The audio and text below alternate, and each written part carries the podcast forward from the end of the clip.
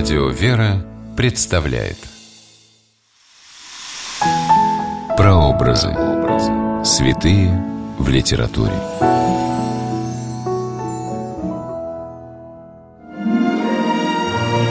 Жизнь каждого человека во многом определяют встречи с людьми.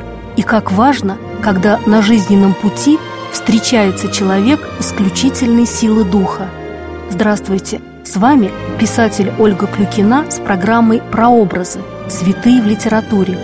Сегодня мы говорим о святителе Иоанне Шанхайском из Сан-Франциском и книге игумена Германа Подмашенского «Цена святости». Место действия – Америка, городок Джорданвиль. Время действия – конец 50-х годов XX -го века. В 50-х годах XX -го века Глеб Подмашенский, сын иммигрантов из России, учился в духовной семинарии при Свято-Троицком монастыре в американском городке Джорданвилле. Однажды семинаристы узнали, что в Свято-Троицкий монастырь, этот духовный центр Русской Православной Церкви за границей, прибывает из Европы архиепископ Иоанн Шанхайский. В общих чертах семинаристы знали необычную биографию святителя Иоанна Максимовича. Он родился в России, в местечке Адамовка, Харьковской губернии, учился в Харькове. Во время гражданской войны вся его семья эмигрировала в Сербию. В Сербии принял монашеский постриг с именем Иоанн в честь своего святого предка, известного церковного деятеля XVIII века митрополита Иоанна Тобольского. Маленького роста, подвижный как ребенок, владыка Иоанн Шанхайский был совершенно не похож на величавого архипастыря, которого ожидал увидеть семинарист Глеб, в будущем игумен Герман Подмашенский.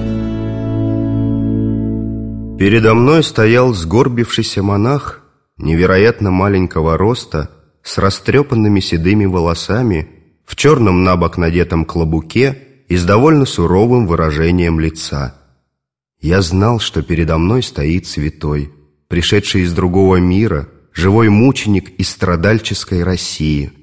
Я чувствовал, что что-то экстраординарное было сосредоточено в этом хрупком, согбенном, но энергичном, таинственном старце. В 1937 году отец Иоанн был посвящен епископа Шанхайского и отправился в Китай – в Шанхае он развернул бурную деятельность и стал духовным наставником для тысяч русских иммигрантов. Благодаря трудам епископа Иоанна Шанхайского в городе был построен большой собор в честь иконы Божией Матери с поручницы грешных, открыт приют для детей-сирот. Когда после Великой Отечественной войны к власти в Китае пришли коммунисты, большая колония русских иммигрантов нашла временное пристанище на Филиппинах архиепископ Иоанн Шанхайский вылетел в Америку и сумел добиться в Сенате, чтобы русских иммигрантов приняли в США.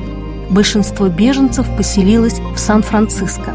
Сам владыка Иоанн продолжил свое служение в Западной Европе, став епископом брюссельским и западноевропейским. Он нередко приезжал в Америку, где было много его духовных чад, иммигрантов из Шанхая.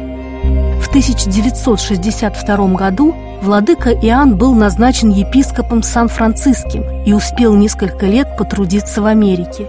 Многим запомнился случай, как владыка Иоанн неожиданно явился в русский центр в Сан-Франциско, где отмечался праздник Хэллоуин.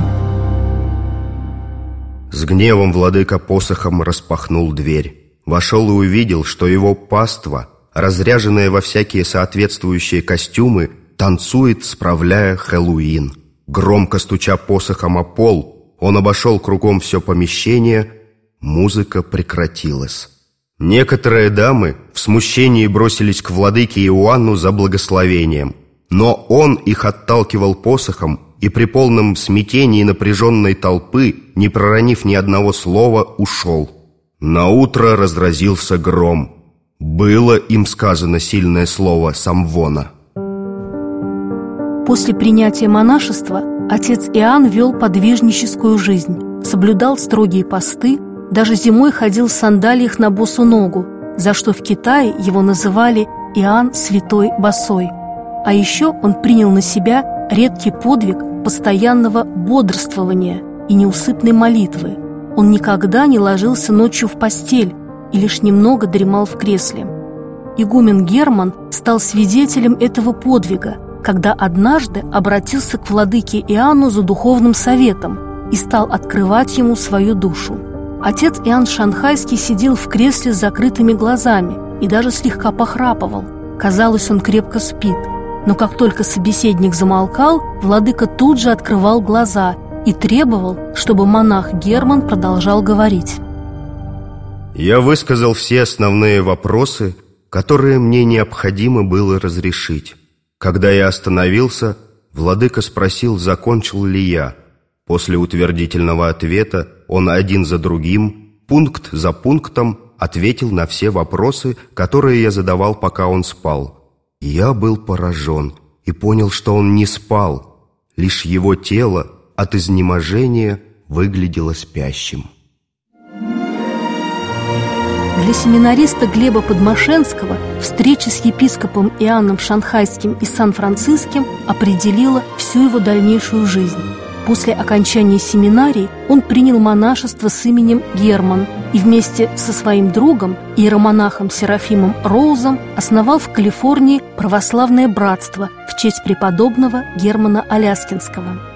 Книга игумена Германа Подмашенского «Цена святости» содержит уникальные воспоминания о святителе Иоанне Шанхайском и Сан-Франциском, причисленном в 2008 году Архиерейским собором Русской Православной Церкви к лику святых.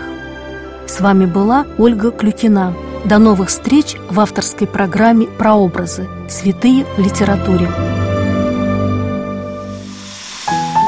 Прообразы. Святые в литературе.